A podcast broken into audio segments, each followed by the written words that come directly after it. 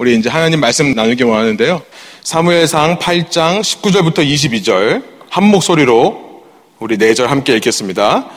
백성이 사무엘의 말 듣기를 거절하여 이르되 아니로소이다. 우리도 우리 왕이 있어야 하리니 우리도 다른 나라들 같이 되어 우리의 왕이 우리를 다스리며 우리 앞에 나가서 우리의 싸움을 싸워야 할 것이니이다 하는지라.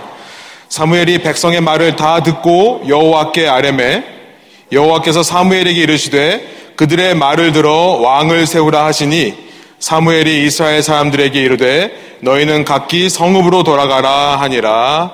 아멘. 함께 앉으셔서 말씀 나누겠습니다. 이 사무엘이라고 하는 사사, 저지입니다. 어, 당시 민족의 지도자로서 이스라엘을 다스리던 사람이었습니다. 이스라엘의 역사 중에 아주 유명한 지도자 중에 한 명입니다. 이 사무엘이 다스리던 때에 이스라엘 백성이 사무엘에게 나와서 Give us a king. 왕을 달라라고 말하는 것이 오늘 사무엘상 8장의 내용입니다. 백성이 왕을 달라고 하는 것은 그들이 크게 오해했기 때문에 그렇습니다. 미스언더스탠딩이 있는 거예요. 그 오해가 무엇이냐면 우리가 방금 읽은 사무엘상 8장 20절에 나오는 것처럼 보여주시면 이 백성의 말 속에 그들의 오해가 들어 있습니다. 우리의 왕이 우리를 다스리면 우리가 싸움을 잘 싸울 거다라고 하는 오해인 거예요. 우리가 전쟁에서 승리할 수 있다. 이방 민족들을 보니까 왕을 중심으로 너무 전쟁을 잘 하거든요. 근데 우리 민족은 왕이 없다 보니까 한 명의 지휘자가 지휘를 하지 못하니까 우왕좌왕하느라 전쟁에서 지는 거라고 오해를 한 겁니다. 우리가 사사기를 통해 우리는 이미 이들의 문제가 어디서부터 왔는지 알게 되었습니다. 왜 백성이 싸움에서 질 수밖에 없었는지 우리는 알죠. 백성들이 하나님의 말씀을 듣지 않고 순종하지 않고 자꾸만 우상숭배를 하는 겁니다. 다른 말로 말하면 쉽게 말하면 가나안에 있는 사람들처럼 살아가려고 노력을 하는 거예요. 하나님의 백성으로서 말씀을 중심으로 살기보다 가난한 사람처럼 살려고 하니까 이게 우상숭배라는 겁니다. 그러니까 하나님께서 그들을 보호하시던 손을 잠깐 거두시니까 이방 민족들이 침략해 오는 거였죠. 문제는 이들의 우상숭배에 문제가 있었는데요. 왕이 없었기 때문에 우리가 전쟁에 지는 거라고 생각을 하는 겁니다. 저는 이 장면을 읽으면서 Are you kidding me? 지금 장난하는 겁니까? 라는 생각이 들었어요. 여러분, 하나님이 마음 먹고 싸우시면 얼마나 잘 싸우시는지 우리는 출애굽기를 통해 이미 봤습니다. 하나님께서 이집트에게 내리신 열 가지 재앙을 한번 생각해 보세요. 하나님은 전부 다 무기로 쓰실 수 있는 거예요. 어젯밤에 우리 이 시애틀 지역에 오랜만에 번개를 봤던 것 같습니다. 그렇죠. 천둥 소리는 못 들었는데 하나님께서는 원하시면 그런 번개도 무기로 사용하실 수 있는 분이고요. 여러분 하나님의 필살기가 뭔지 아세요? 썰렁하지만 이렇게 이름을 해봤습니다. 바다 샌드위치 어택. 이 바다를 가르신 다음에 적들이 지나가게 해서 다시 합쳐지는 공격. 역사에 보지도 못하는 이런 무시무시한 공격을 하실 수 있는 분이 하나님이세요. 그런 하나님을 경험하고 나서 출애굽기 15장에 보면 이스라엘 백성이 얼마나 찬양의 소리를 올려드렸는지 얼마나 기쁘게 노래를 했는지 그런데 그 노래소리가 이제는 다 사라져버리고 없어진 겁니다. 이스라엘 백성이 약속의 땅에 들어와서 우상숭배를 했기 때문에 하나님께서 이방 민족을 들어 정복하고 침략해 오게 한 건데요. 오해를 하고 있는 거죠. 그래 놓고 하나님께 왕을 달라. 때마침 사무엘의 아들들이 있습니다. 사무엘에게는 두 아들, 이 요엘과 아비아라고 하는 아들들이 있는데요. 때마침 이 아들들이 문제를 일으킵니다. 뇌물을 받고 판결을 굳게 하는 거예요. 곧게 스트레이트하게 판결하는 게 아니라요. 컬비 굳게 하는 거죠. 이 뇌물을 받는 아들들의 모습 정말 뜻대로 되지 않는 것이 자식인가 보다는 생각이 들죠. 자식 키우는 게 참 힘들다 그런 생각이 들어요. 그런데 자식도 사람이거든요. 여러분, 사람은 뜻대로 안 되는 것이 사람입니다. 하물며 지금 하나님에게 반항하고 있는 사람들의 모습이 있는데요. 자식들이 부모의 말을 듣겠습니까? 엘리 제사장도 아들들이 있어서 그 두 아들이 문제를 일으키더니 엘리의 대를 이어서 사사가 된 사무엘도 두 아들들이 문제를 일으키고 있는 겁니다. 그러니까 이스라엘 백성의 생각에 힘을 더해주는 거죠. 안 그래도 우리는 왕이 필요하다고 생각하고 있었는데, 거봐라, 사사들만으로는 안 된다. 라는 생각을 굳혀주는 계기가 된 겁니다. 그래서 사무엘상 8장에 보면, 시작에 보면 4절에 이스라엘 모든 장로가 모여서 라마에 있는 사무엘에게 나아가서 이렇게 말을 하는 것이 기록되어 있습니다. 그에게 이르되 보소서 당신은 늙고 당신의 아들들은 당신의 행위를 따르지 아니하니 모든 나라와 같이 우리에게 왕을 세워 우리를 다스리게 하소서 한지라. 이런 말을 하는 거죠. 사무엘님, 당신은 늙었고 당신의 아들들은 틀렸습니다. 사사 제도는 더 이상 워킹하지를 않습니다. 우리는 왕을 필요로 합니다. 사무엘이 이 말을 듣고요, 마음에 상처를 받았습니다. 6절. 우리에게 왕을 주어 우리를 다스리게 하라 했을 때 사무엘이 그것을 기뻐하지 아니하여 여호와께 기도하며 그렇죠. 물론 맞는 말입니다. 할 말은 없을 수 있어요. 우리 아이들이 잘못했으니까 이런 얘기를 하는구나. 그런데 여러분 맞는 말을 한다 하더라도 그 마음의 중심이 하나님께 있지 않으면 듣는 사람은 늘 상처를 받게 되어 있는 것 같습니다. 더 큰 문제는 뭐냐면 사람이 상처받는 것보다 더 큰 문제가 그 다음 절에 나와요. 우리 7절, 8절 한 목소리 한번 읽어볼까요? 여호와께서 사무엘에게 이르시되 백성이 내게 한 말을 다 들으라. 이는 그들이 너를 버림이 아니요 나를 버려 자기들의 왕이 되지 못하게 함이니라. 내가 그들을 애굽에서 인도하여 낸 날부터 오늘까지 그들이 모든 행사로 나를 버리고 다른 신들을 섬김같이 내게도 그리하는도다. 7절, 8절에 두 번이나 하나님께서 말씀하십니다. 그들의 더 큰 문제, 사람에게 상처를 주는 것보다 더 큰 문제가 무엇입니까? 하나님을 버린 거다라고 말씀을 하세요. 내가 이집트에서 그들을 이끌어낼 때 그렇게 권능으로 정말 무시무시한 싸울 수 있는 능력을 보여주며 그들을 구원했더니 그들이 나를 버리고 다른 신을 섬기고 있었고 똑같이 너를 버리는 거다. 사무엘에게 말씀하신다는 겁니다. 여러분, 이스라엘이 말하고 있는 이 주장, 우리에게 왕을 달라라고 하는 것은 정말 논리적인 주장입니다. 상황을 보니 왕이 있으면 더 잘 싸우는 거죠. 상황을 보니 사사만으로는 안 되는 겁니다. 왕을 달라고 하는 것은 상당히 논리적이고 상당히 이성적인 주장이라고 생각할 수 있습니다. 여러분, 사람의 머리에 논리적이고 이성적인 것을 가리켜서 우리는 인본주의라고 합니다. 다음 슬라이드를 보여주시면 휴머니즘, humanistic, humanistic value라는 것은 뭐냐면 인간의 이성으로 인간의 논리로 이해가 되는 논리적인 맞는 그런 결론 이런 걸 가지고 우리가 휴머니스틱 밸류라고 합니다. 인본주의적 인간이 중심이 되어 있는 겁니다. 인간을 위한 겁니다. 그래서 휴머니즘이라는 말 더 나아가면 휴메니터리아니즘이라고 하는 인간에게 가장 좋은 것이 무엇일까를 고민하는 이 모든 시도가 전부 인본주의입니다. 여러분 이것은 겉으로 보기에는 정말 그럴듯합니다. 겉으로 보기에는 나름대로의 논리와 옳은 것들이 분명히 있습니다. 그러나 그 근본적인 마음의 오리엔테이션이 문제예요. 과연 하나님을 향하고 있기 때문에 이런 결론을 내는 건가? 이런 주장을 하는 건가? 하나님을 마음의 중심에 모시고 있기 때문에 그런 말을 하는 건가? 인본주의라는 것은요, 하나님을 버리는 겁니다. 아무리 옳게 보이고 좋아 보여도요, 인본주의라는 것은 하나님을 버리는 거예요. 어느 딕셔너리를 보니까 신본주의, 이 하나님, 하나님 중심이 된 God-centeredness, 이것은 그 중심에 하나님이 있는 거고, 인본주의는 human centeredness는 그 중심에 사람이 있는 거다라고 정의하고 있더라고요. 하나님을 왕으로 모시지 못하는 인간의 모든 노력들이 전부 인본주의입니다. 여러분 르네상스 아시죠? 인간의 가치를 회복하자라고 했던 르네상스 이후 이 세상은요 끊임없이 인본주의적인 가치들을 추구해 왔습니다. 마음의 중심에 하나님 대신에 사람을 두는 거예요. 내 자신을 위해 혹은 어떤 사람은 더 위대한 얘기를 했습니다. 남을 위해, 다른 사람들을 위해, 이 인류를 위해 가장 좋은 것이 무엇인가를 연구하는 그 과정 속에서 우리가 소위 인문학이라고 하는 것이 발달되었죠.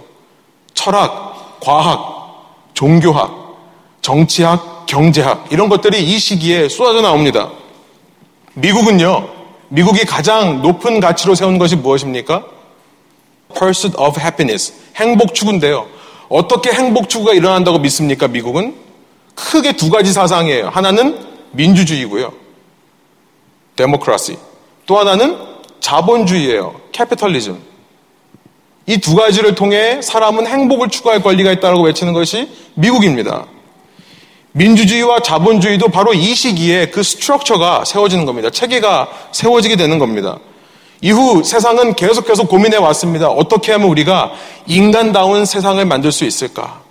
쉽게 말하면 어떻게 하면 내가 행복하게 살 수 있을까를 고민하며 이곳까지 온 겁니다. 지금 이 시대까지 왔어요. 이런 모든 노력들이 근대화 작업에서 이루어집니다. 이것을 modernity라고 하는데요. 근대화.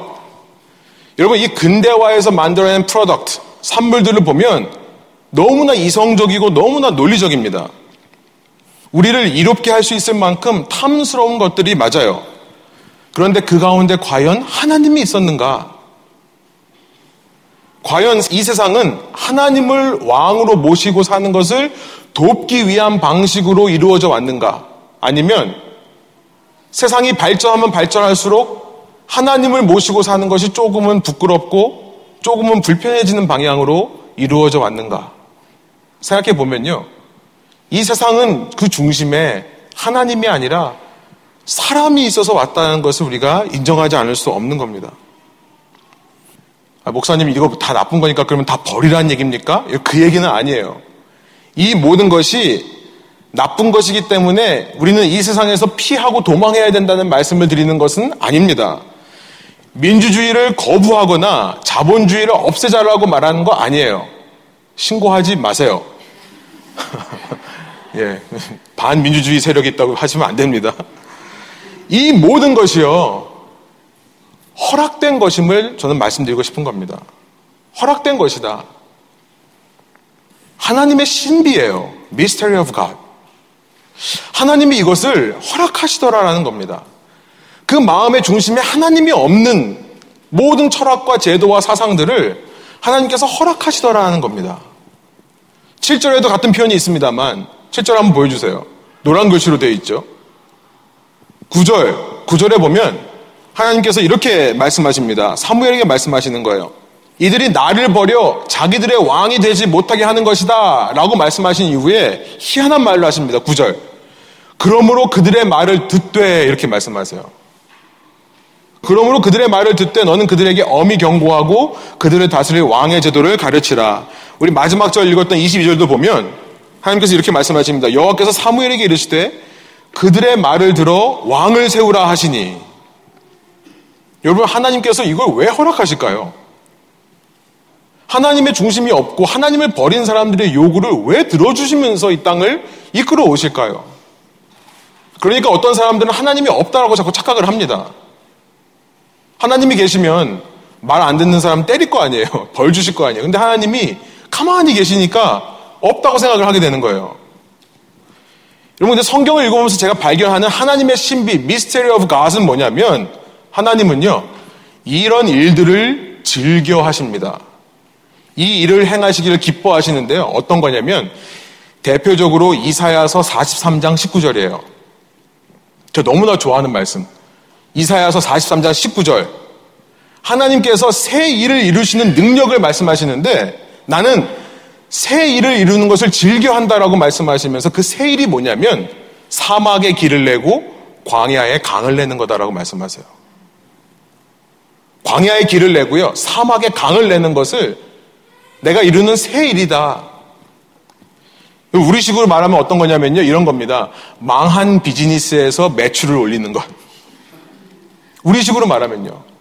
그런데 성경에 나오는 하나님이 이렇게 역사하시는 하나님이더라는 것을 성경이 말씀하신다는 거예요.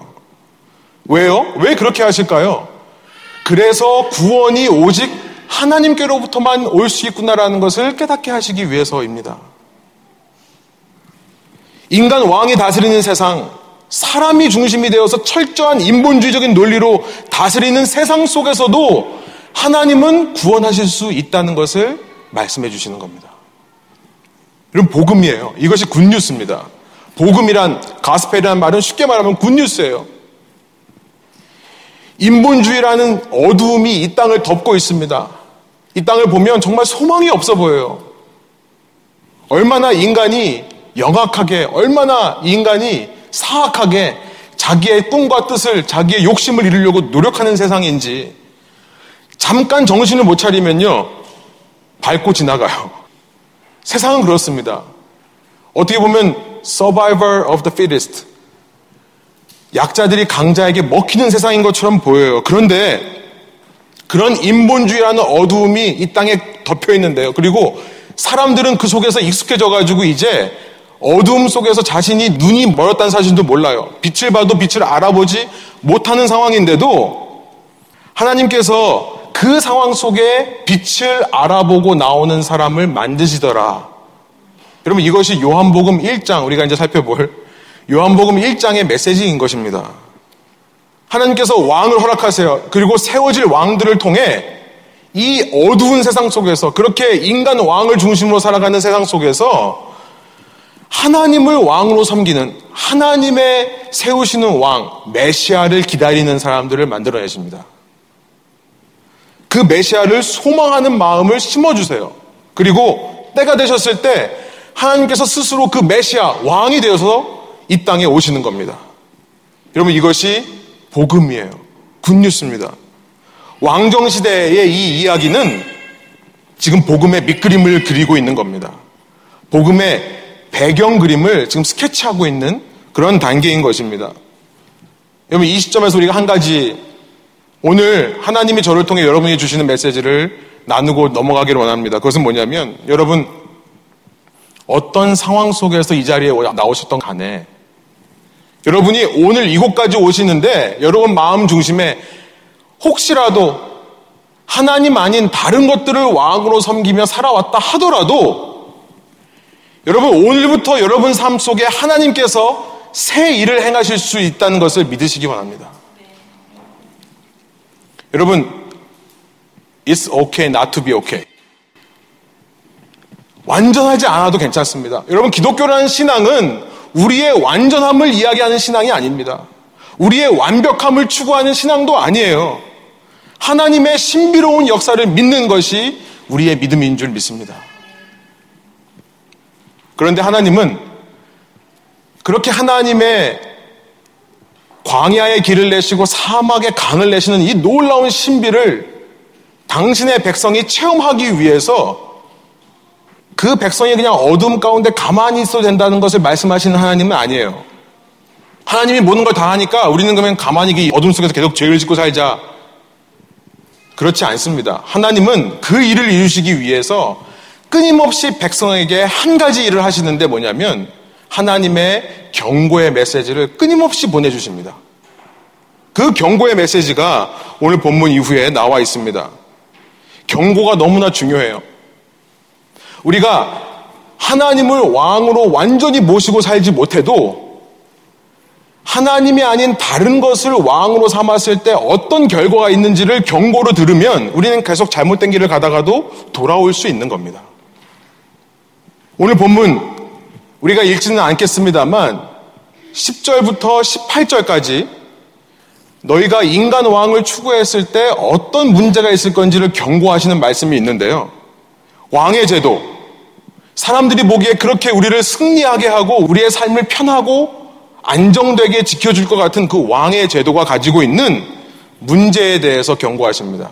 여러분, 이 세상을 바라보면 전부 인간 중심으로 여러 가지 가치들을 만들어 놨는데요. 우리가 보면 그것이 우리를 이롭게 할 것 같습니다. 편하게 할 것 같습니다. 안정되게 할 것 같고요. 정말 나를 나답게 할 수 있을 것 같아요. 그런데 하나님의 경고는 뭐냐면 그것이 우리를 자유롭게 하기보다는 오히려 우리를 사로잡고 묶을 것이다. 그 인본주의적인 가치는 오히려 너희의 발에 족쇄를 채울 것이다라는 것을 경고하십니다. 왕을 세우면 10절부터 18절의 내용이에요. 왕을 세우면 그 왕이 세금을 걷어갈 거야. 이 말씀을 하세요. 너의 자녀들을 종으로 데려갈 거야. 너희가 가지고 있는 것들 좋은 것들을 취할 거고 너희가 데리고 있는 사람들 중에 똑똑하고 영리한 사람들을 다 데려갈 거다. 그런데도 백성들은 좋다고 하는 겁니다. 다 좋습니다. 그러니까 우선 왕을 주십시오. 여러분, 인간이 세운 제도, 인간이 세운 철학, 사상, 모든 것들은 아무리 선하다고 한다 하더라도, 아무리 그것이 좋은 거라 한다고 하더라도, 인간이 인간을 다스리는 형식으로 이루어집니다. 인간이 인간을 조종하고 컨트롤하는 형식으로 이루어질 수밖에 없는 거예요.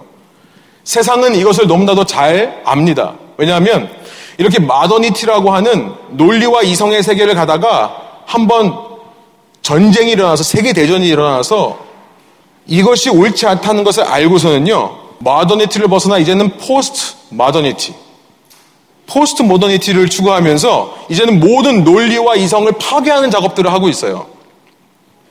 근데 이것도 역시 사람이 하는 일입니다.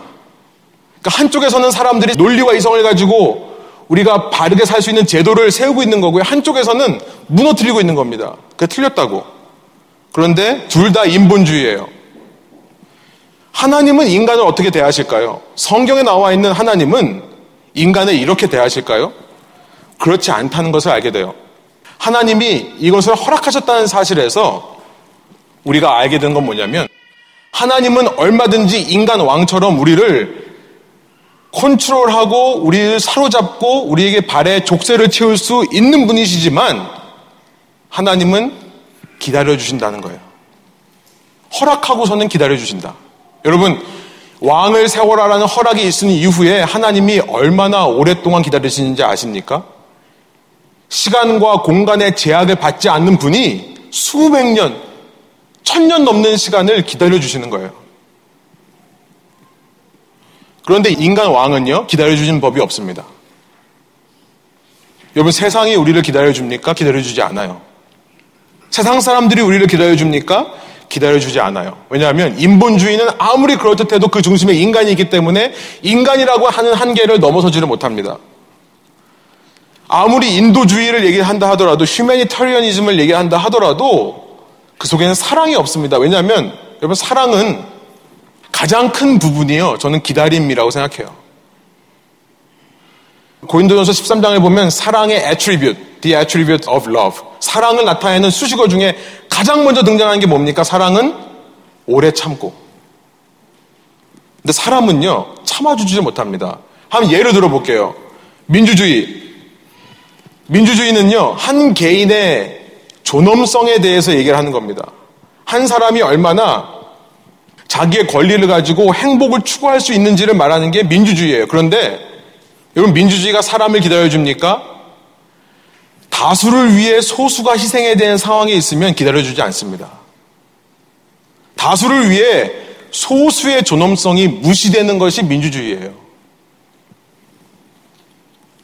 사람들이 만든 건 다 그렇다는 겁니다. 그래서 인본주의 속에는 이렇게 기억하시기 바랍니다. 인본주의 속에는 두려움이 있습니다. fear가 있어요. 이 선을 넘으면 더 이상 이 제도가 날 지켜주지 못하기 때문에 그 선 안에만 머물려는 두려움이 있습니다. 그리고 그 두려움이 사람들을 사로잡는 거예요. 이것이 인본주의의 실체입니다. 또 예를 들어 볼게요. 돈. 여러분, 돈이라는 것은 이 세상에서 필요합니까? 필요하지 않습니까? 필요하지 않다고 생각하시는 분 저 주세요. 돈은 필요합니다. 돈은 우리가 인간다운 삶을 살기 위해 필요한 것 중에 하나예요. 너무나 좋은 의미와 가치가 있을 수도 있습니다. 돈을 통해 우리는 상대방에게 사랑을 표현할 수도 있습니다. 그런데 돈이 자기 가운데 중심이 되어 사는 사람들, 하나님이 아니라 돈이 왕이 된 사람들에게는 돈은요, 두려움을 줍니다. 뭐냐면 돈이 없을 때 받을 소외감, 돈이 없을 때 드는 불안감, 돈이 없을 때 드는 비교 의식 등을 통해 우리 속에 두려움을 집어넣죠. 그 두려움을 통해 노예를 만듭니다. 여러분 항상 노예를 만드는 법, 두려움을 주는 거예요. 놀라운 것은요, 아무리 돈을 많이 소유한 사람이라 하더라도 만족을 못 한대요. 왜 그렇죠? 두려움이 있기 때문에 그렇습니다. 두려움이 있으면요, 만족을 못해요. 만족을 못하면 노예가 됩니다. 왜 집착하고 왜 중독이 됩니까? 만족이 없기 때문에 그래요. 어느 한 가지에 만족이 되면 그 다음에는 집착도 하지 않습니다. 그런데 계속해서 만족을 안 주는 것은 뭐냐면 두려움이에요. 이런 돈이 한순간에 나를 떠날 수 있다는 두려움이 돈이 많은 사람일수록 더 많대요. 그러니까 어떻게 되겠습니까? 더 돈을 추구하겠죠. 여러분, 인본주의의 무서움을 우리는 압니다. 어느 한 가지를 따라가면 내 마음을 평안하게 해줄 것 같아요. 그런데 따라가면 따라갈수록 더 마음이 조급해지고 불안해지는 겁니다. 성공을 통해 어떤 사람이 인생의 의미를 찾는다면 마찬가지라는 것을 알게 되죠. 성공을 통해 내가 내 모든 것을 이루려고 한다면 성공하면 만족이 됩니까? 만족이 안 돼요. 두려움이 자꾸 있는 겁니다. 아무리 성공을 해도 혹시 실패하지 않을까, 한순간에 무너지지 않을까 하는 두려움. 그러니까 더 완벽하게 성공을 추구하게 되는 거죠. 건강은 어떨까요? 여러분, 건강은 너무나 중요합니다. 우리는 서로의 건강을 위해 기도합니다. 저도 여러분이 아프다는 소식 들으면 정말 기도 열심히 합니다. 제가 아픈 것처럼 기도하려고 노력해요. 그런데 건강이 마음의 중심에 있으면 건강의 노예가 됩니다. 여러분 건강의 노예가 된 사람 본 적 있으십니까? 두려움이 지배하기 때문에요. 조급한 마음이 생기는 거예요. 육체의 만족을 하는 것, 자아실을 하는 것 마찬가지입니다. 요즘은 내가 너무나 소중한 시대죠. 이 세상이 외치는 것이 무엇입니까? Be you. 너 자신이 되라. 그게 소중한 거다. 너무나 중요한 말이고 필요한 말입니다만 그게 중심이 되어버리면 내 자신이 두려움에서 헤어나올 수 없는 겁니다. 관계는 어떨까요? 우리 청년들 얘기를 들어보니까 기도 제목에 좋은 배우자 만나는 것. 아마 어느 청년이나 청년 때만 할 수 있는 참 너무 좋은 기도인 것 같아요. 늘 좋은 관계, 좋은 배우자를 위한 마음이 있습니다. 여러분, 좋은 배우자 만나는 것 너무나 중요합니다. 여러분의 평생을 같이 할 사람 잘 만나셔야 됩니다. 아무나 만나면 안 돼요. 그런데 너무 중요한 말이지만 그게 중심이 되어버리면 관계의 노예로 사게 됩니다. 관계의 노예요. 좋은 배우자를 만나야지만 내 인생이 풀린다고 생각하면 관계의 노예가 됩니다. 관계의 노예가 되면요. 관계 속에서 끊임없이 뭔가를 위로받고 뭔가를 찾으려고 해요. 그 상대방을 얼마나 힘들게 하는지 아십니까? 상대방을 자꾸 하나님으로 만드는 거니까요. 나중에 인생에 결혼해서 나중에 살다가 큰 어려움이 닥치면 그 탓다 누구에게 하게요? 결국 하나님 외에 다른 왕을 구하는 것은요. 다른 말로 말해서 하나님 외에 다른 가치를 내 삶의 중심에 모시고 사는 것은 스스로 노예를 만드는 것이다. 하나님께서 우리에게 경고하신다는 겁니다. 그것을 성경은 이방인화 되는 거다라고 오늘 본문에 표현하고 있습니다.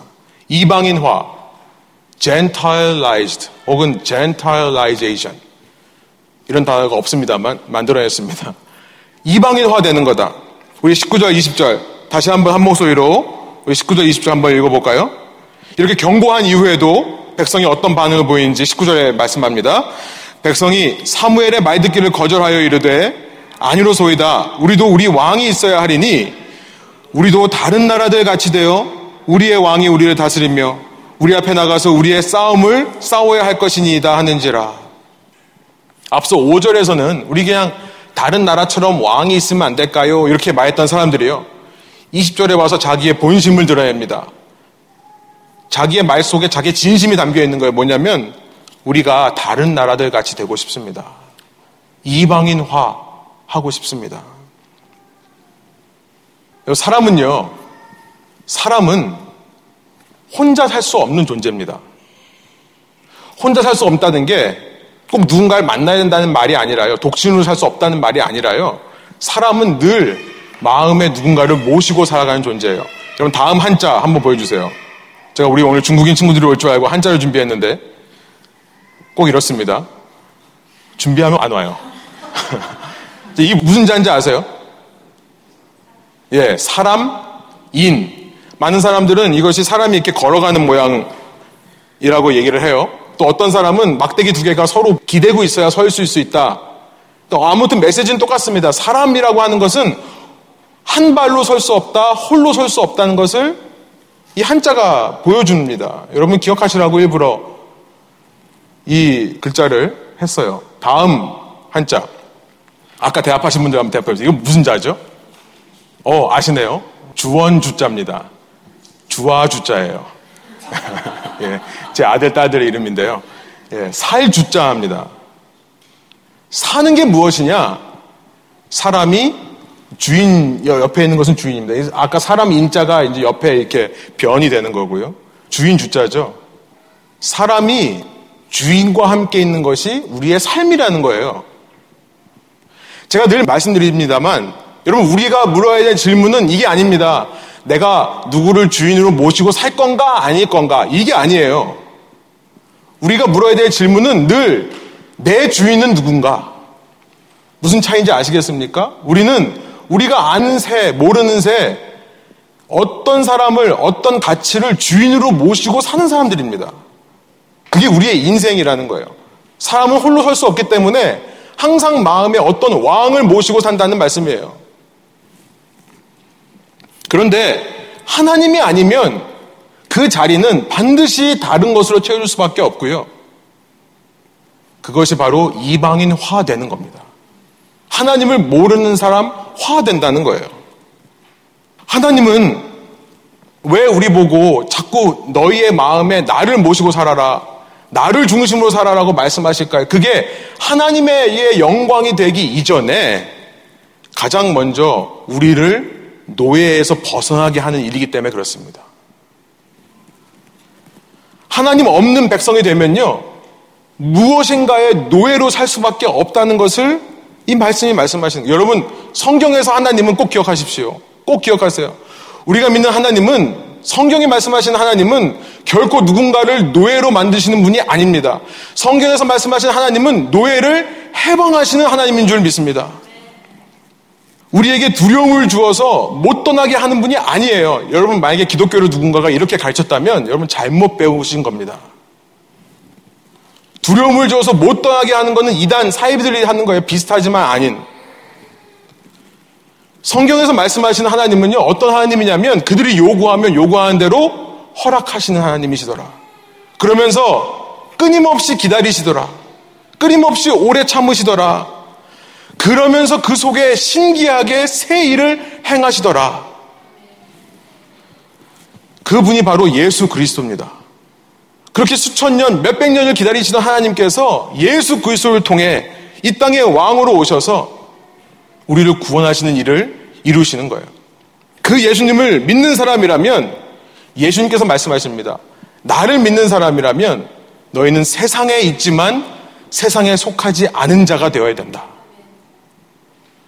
예수님께서 돌아가시기 전날 밤에 하나님께 기도하는 장면입니다. 요한복음 17장 15절부터 19절. 제가 한번 읽습니다. 세 번역으로 읽겠습니다.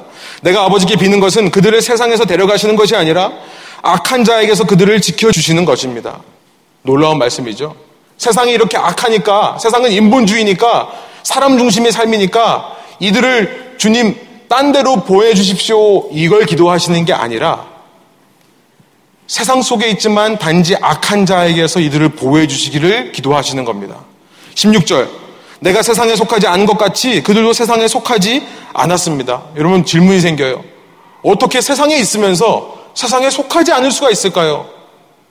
사람들이 다 이런 방식대로 살아가는데 우리도 그 방식 따라서 똑같이 공부하고 똑같이 졸업하고 똑같이 직장 얻고 똑같이 결혼해서 사는데 어떻게 다른 삶을 살 수 있을까요? 속하지 않은 자로 살 수 있을까요?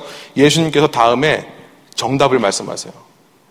세상에서 악함에 빠지지 않는 방법. 17절. 우리 한 목소리 한번 읽어볼까요? 진리로 그들을 거룩하게 하여 주십시오. 아버지의 말씀은 진리입니다. 세상에 있지만 말씀을 마음에 소유하고 사는 사람들. 그 말씀이 있을 때 거룩해진다는 겁니다. 18절, 19절. 아버지께서 나를 세상에 보내신 것과 같이 나도 그들을 세상으로 보냈습니다. 그리고 내가 그들을 위하여 나를 거룩하게 하는 것은 그들도 진리로 거룩하게 하려는 것입니다. 내가 이 땅에 와서 이 어둠뿐인 세상에 와서 빛으로 와서 많은 사람들을 위해 죽음을 통해 하나님의 말씀을 하나도 빠짐없이 다 이루었습니다. 내가 하나님 말씀에 순종해서 이 어두움 가운데서 빛을 보여줬던 것처럼 이들도 그렇게 살게 하여 주옵소서. 인본주의적인 가치의 세상을 살아가지만요. 그래서 겉으로 보기에는 똑같은 문화에 사는 사람 같습니다. 겉으로 보기에는 똑같은 가치를 추구하는 사람처럼 보이지만 그 중심에 하나님이 있는 사람.